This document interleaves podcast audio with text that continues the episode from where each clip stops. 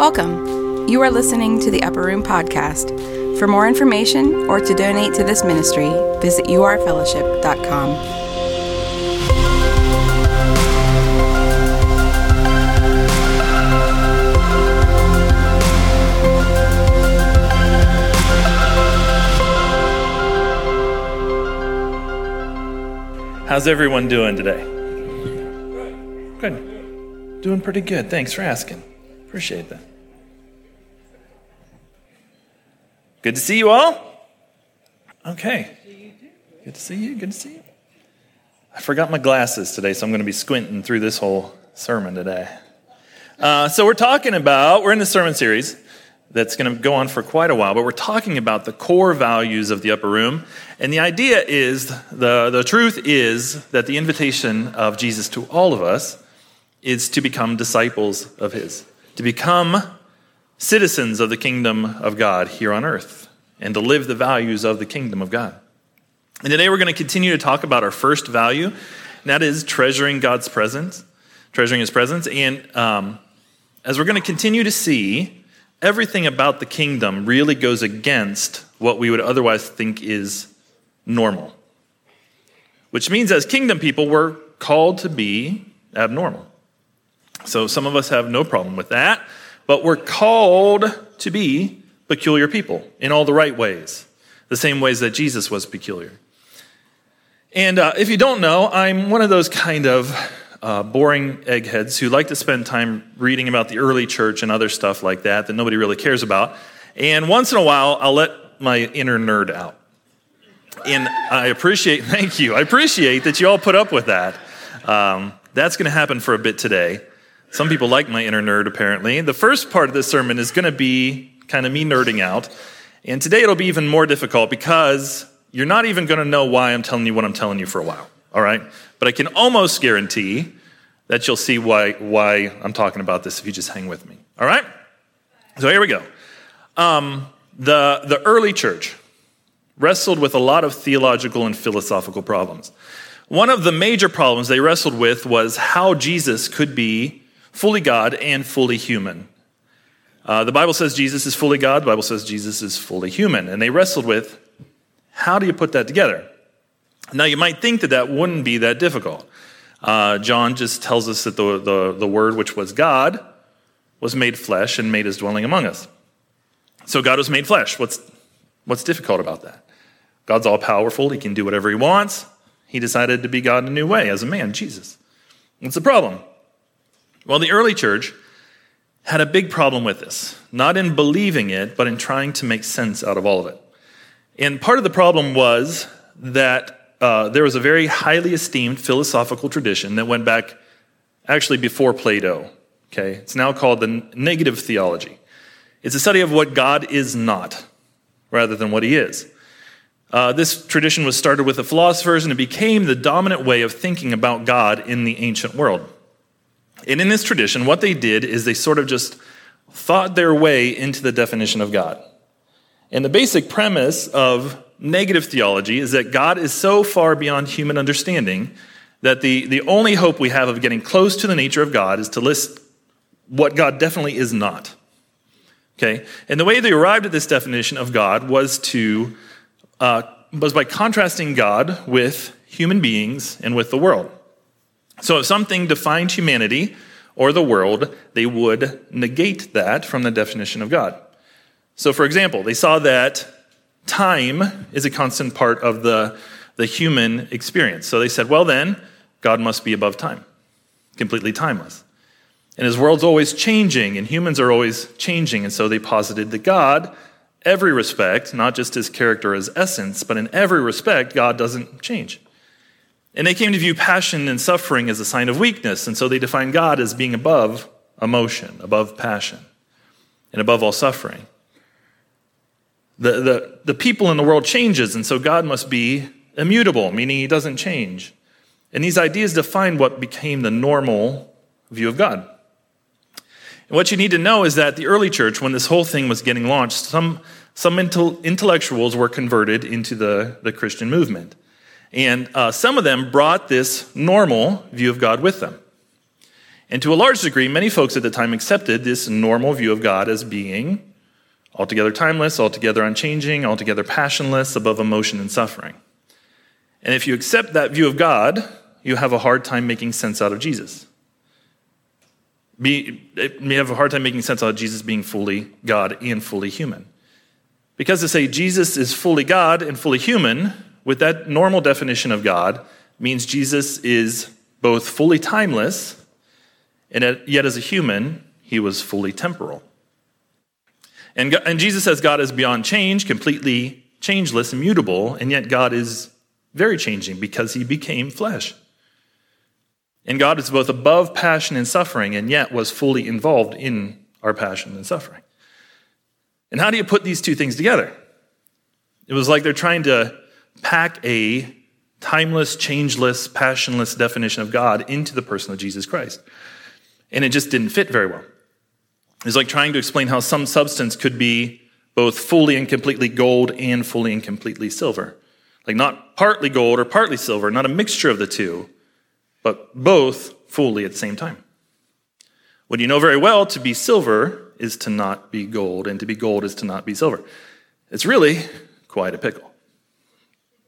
And they wrestled with this and they talked about it and they debated it. And they finally came up with what was considered the orthodox solution at the Council of Chalcedon in 451. And the solution is to say that Jesus is fully God and fully human, and these two natures and substances relating together in such a way. Here's a quote They are, yeah, unconfusedly, interchangeably, indivisibly, inseparably, the distinction of natures being by no means taken away by the union, but rather the property of each nature being preserved and concurring in one person and one substance. I think that clears it up. Any questions? I mean, there's a lot of words there that don't really say much of anything at all. It doesn't help us understand how Jesus is fully God and fully human. But given how they kind of set up the problem, I don't think they could do any better than that. Here's the big problem they started with what they thought they knew about God, their normal definition of God, and then they tried to fit Jesus into it. They assumed they knew who God is and what God is like ahead of time, and then discovered that it's very hard to reconcile that view of God with the person of Jesus Christ. And I said all this to say, I think we, in various ways, do this too. Some of us without knowing it. We assume a normal view of God that we inherited from the culture. And it, feels normal to us. It's, it's commonsensical to us. And then we try to fit Jesus into it. Trouble is that our normal view of God is inherited from a fallen culture, and um, which is why many Christians have, I'll say it this way, profoundly sub Christian views of God. They may have the right creed, they may have the, what they think is the right theology, maybe they even can recite the Chalcedonian Creed, but when it comes to how they actually picture God in their head, it's very sub Christian because of trying to fit Jesus into what they already think they know about God, rather than the other way around. The same thing can be said about the kingdom or about Christian living. We tend to assume we know what the kingdom is and we know what Christian living is, and then we try to fit the teachings of Jesus into our normal definition. That's why many Christians don't differ very much at all from the culture because they basically assume the, the normality of culture and then fit Jesus into it. So, all the studies done on this suggest that the majority of American Christians differ very little from non Christians. That's because they're absorbing the normal and then fitting Jesus in as an addition. We just do what other normal people do, but we do it in Jesus' name. So we seek after comfort and wealth and security and power and because we want those things, it seems normal to assume that one of God's main interests is to provide us with comfort, wealth, security, and power. Despite the fact that Jesus warned against seeking after comfort, wealth, security, and power. All of this is because we tend to start our thinking about God and about the kingdom with our normal ideas about how things work. And then we try to fit Jesus and his teachings into it, rather than the other way around. So, just as with the Council of Chalcedon, we end up trying to mix together gold and silver, and it just doesn't work. And I want to submit to you that rather than starting with our normal view of God and our normal view of Christian living, and then trying to fit Jesus into it, we ought to start all of our thinking from beginning to end with Jesus Christ, and then readjust our normal accordingly. We need to start with Jesus' teaching and then jettison everything that we might have considered normal, but doesn't agree with what we find to be true in the person of Jesus Christ. I think during this Values in the Kingdom series, it would be actually very beneficial to kind of pretend like we don't know anything about what it means to be a Christian. And then start fresh and look at Jesus and let him tell us who God is and what the kingdom is. And let him tell us what it's what it is to walk in his ways, to value what he values, to be Christ-like. And everything that we would think would be normal that doesn't conform to that, we need to get rid of it. And when we do that, when we start with Jesus Christ and stay focused on Him, we will discover that there's, there's little that's normal about God. There's, there's very little that's normal about being a disciple of Jesus. In fact, when Jesus is at the center of our definition of God and the center of what it means to be a follower of Jesus, almost everything we would think would, would be normal is reversed. And that's what so many of our values are about. So we learn as we look at Jesus that God is powerful, right? That's normal. But this powerful God reveals his power through weakness of the cross. How normal is that? And God's victorious, yes, but he accomplishes his victory by being defeated or looking like he's defeated at Calvary. That isn't normal. God is wise, but he reveals his wisdom through the foolishness of the cross. God's supremacy over all things is revealed in, in the humility of a sacrificial death. God's holiness was revealed not in the way the Pharisees did it. That wasn't true holiness. God's holiness is revealed in the way that he hangs out and accepts and even parties with the worst of sinners. When our eyes are fixed on Jesus, everything we would think would be normal about God tends to be reversed. And if we start all of our thinking about God with the fact that God became a man in Jesus Christ, we no longer have any problem of trying to mix gold and silver together. We no longer have a problem of trying to pack a timeless, changeless, passionless being into a temporal, changing, suffering human. If we start with Jesus Christ and stay focused on Jesus, you simply accept at the start that this is what God looks like. When God becomes a human, he's not becoming something different to himself. But actually, when God becomes a human in the person of Jesus Christ, he's finally fully expressing what he's really like, what his character really is. Like you see glimpses of the true character of God in the Old Testament, but in the person of Jesus Christ, you see the essence of who God is. Jesus said in John 14, Anyone who has seen me has seen the Father. When we see him, when our eyes are focused on Jesus Christ, we see who God is. And he's not some passionless, all controlling metaphysical principle.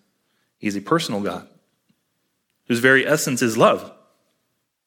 A love that's defined by the fact that he takes upon himself our humanity, he takes upon himself our sin, and he takes upon himself our judgment in order to reconcile us to himself. That's what God's really like.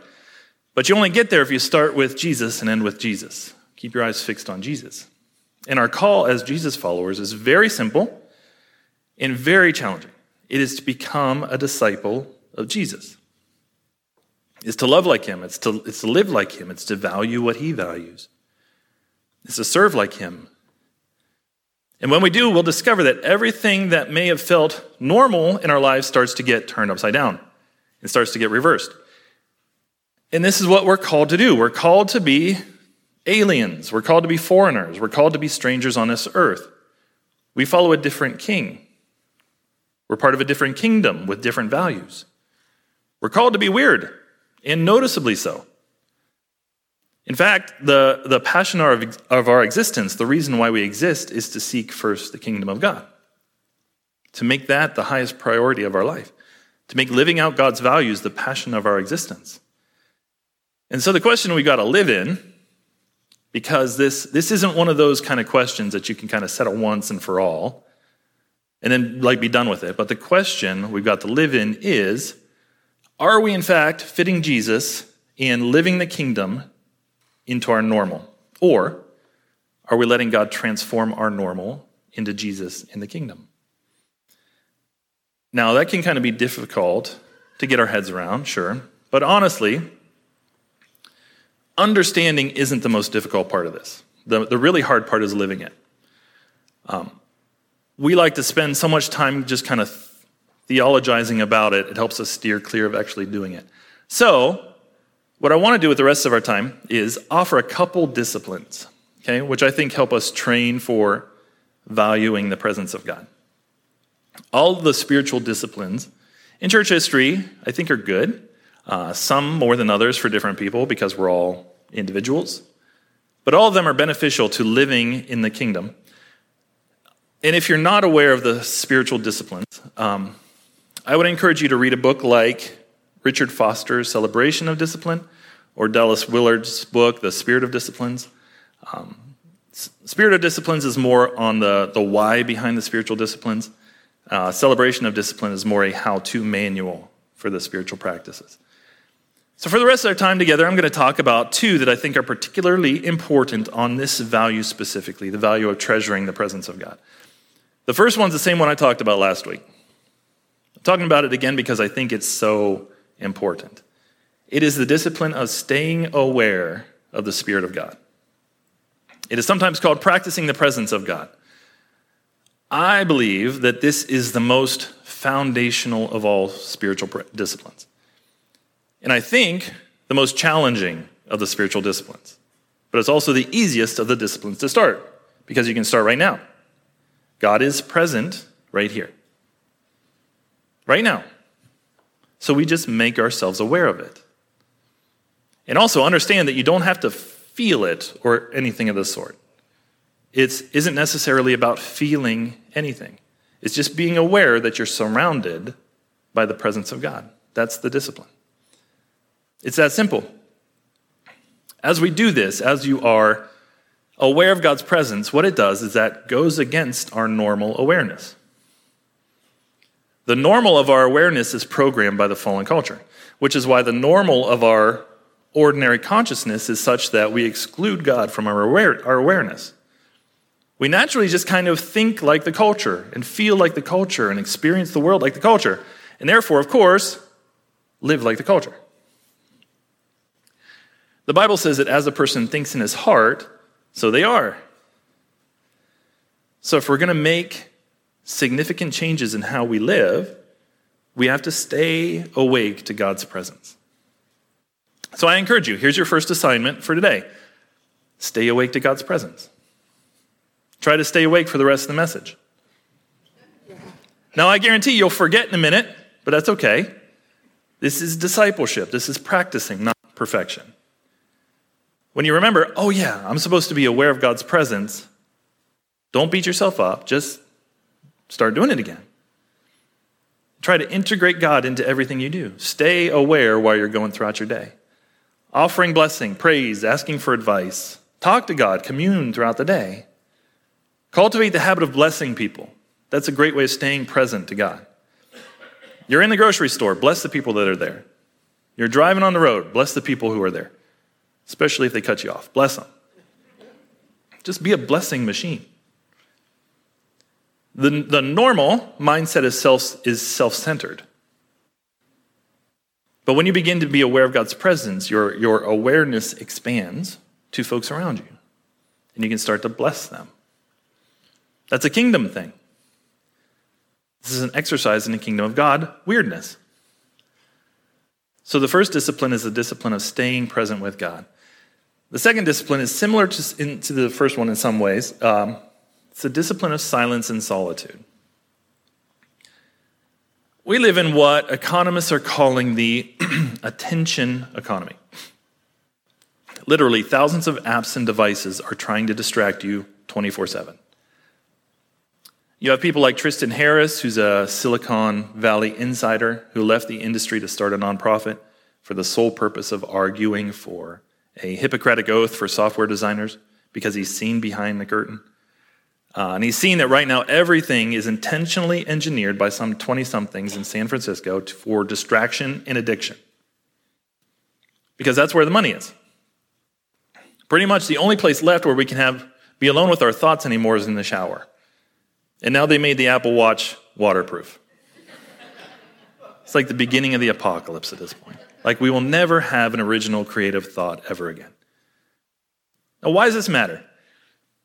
Because all of this distraction and addiction is robbing us of the core essential human ability to be present. To be present to other people, to be present with ourselves, and more than anything, with God. And in doing so, it's robbing us of our souls. As Ronald Rolheiser put it, we are distracting ourselves into spiritual oblivion. Guess when he wrote that? 1999 before Facebook, before the smartphone.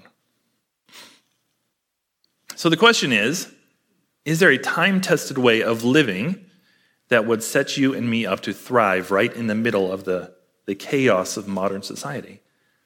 And the answer is yes, absolutely. It's the peculiar practice of silence and solitude.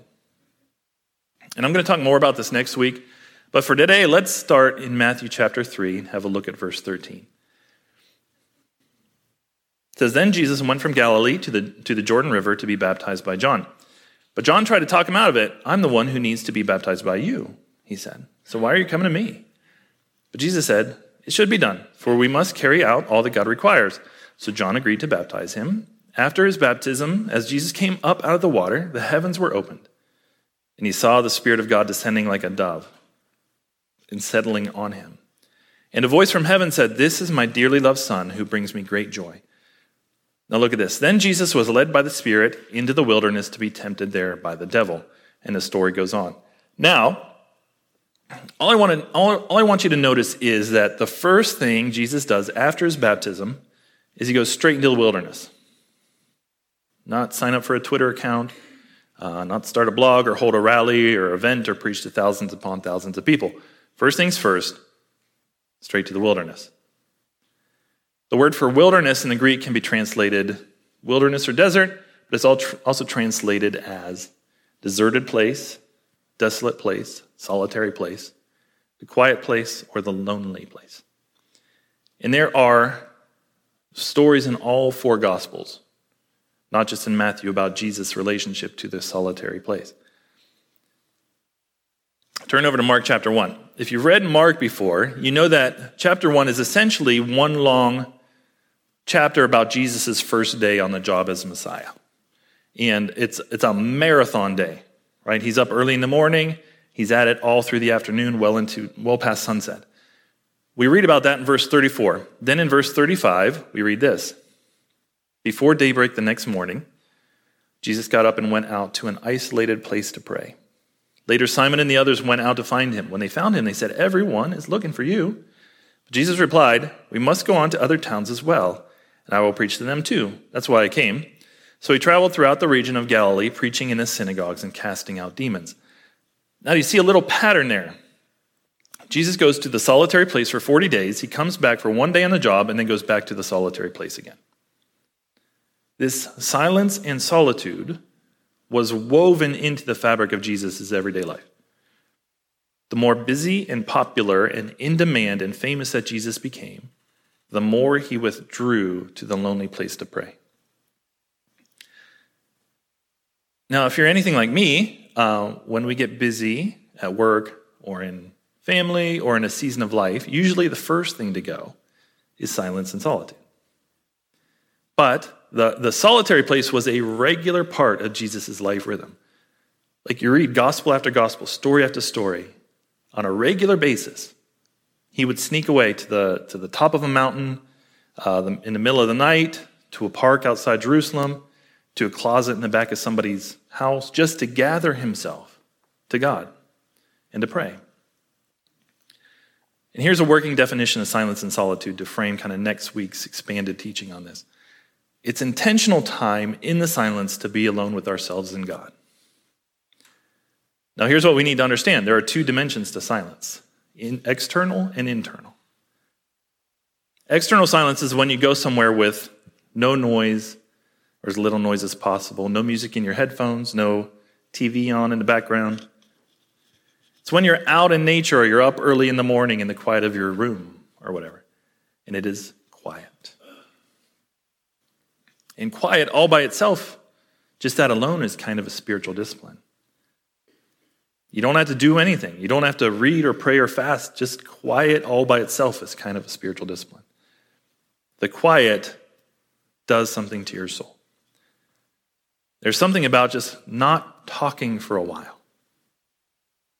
This may be the introvert in me, but I think we way overvalue talking in our modern world. And I talk for a living. I'm just saying, Proverbs says,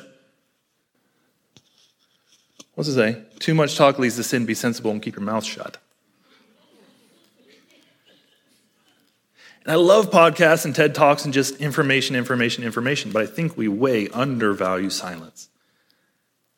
But a strange kingdom, folks, we have to begin valuing the quiet because the quiet is healing and life giving. So that's part of silence. But then there's also internal noise, the mental clutter, the, the mind that just won't slow down, right? The fantasy, the revenge, the hate, the bitterness, the worry, the what ifs. Silence in our context is what it is to both quiet the external and the internal noise. Then you have solitude. Solitude is a chosen separation for refining your soul. In silence and solitude, we slow down long enough to feel all the emotions that we've been running away from. In silence and solitude, we face the good and the bad. We face our desire, our hunger, our thirst for God, and we face our lack of desire for God and our insecurities and our idolatries and our fantasies and everything that lies under the surface of our life. That nasty, weird motivation, the addiction that we've used just to make it throughout our work week, you know, all of it's exposed. But in a safe place with God, we get, we get the right perspective on our life. Now, when, we're not getting enough silence and solitude, we feel distant from God. We just feel like there's this distance between us and God. And what happens is that we end up living off somebody else's spirituality through a podcast or a book or something. But not only that, we feel distant from ourselves. We lose sight of our identity, who we are in God, and our calling from God. We lose the right perspective on life. We get stuck, we get sucked into the, the tyranny of the urgent, not the important. Henry Nouwen said, he said, without silence and solitude, it's virtually impossible to grow in the spiritual life. We do not take the spiritual life seriously if we do not set aside some time to be with God and listen to Him. I love it. He's so blunt. He, does, he doesn't beat around the bush. A lot of people are well meaning and really want to follow Jesus, want to be transformed and be a disciple of Jesus, and that's great. But if you don't work silence and solitude into your practice of discipleship to Jesus, I don't know if it'll happen. We value the presence of God through silence and solitude. I'll end with this. There's a book called Thank You for Being Late by Thomas Friedman. Uh, great title. The subtitle is An Optimist's Guide to Thriving in an Age of Acceleration. And it's all about this conversation that we're having right now and ju- just the speed of the modern world. And he has this great quote in his intro from a CEO named Dov Seidman who says this. It's a little cheesy, but I think it's good. He said, When you press the pause button on a machine, it stops. When you press the pause button on human beings, they start.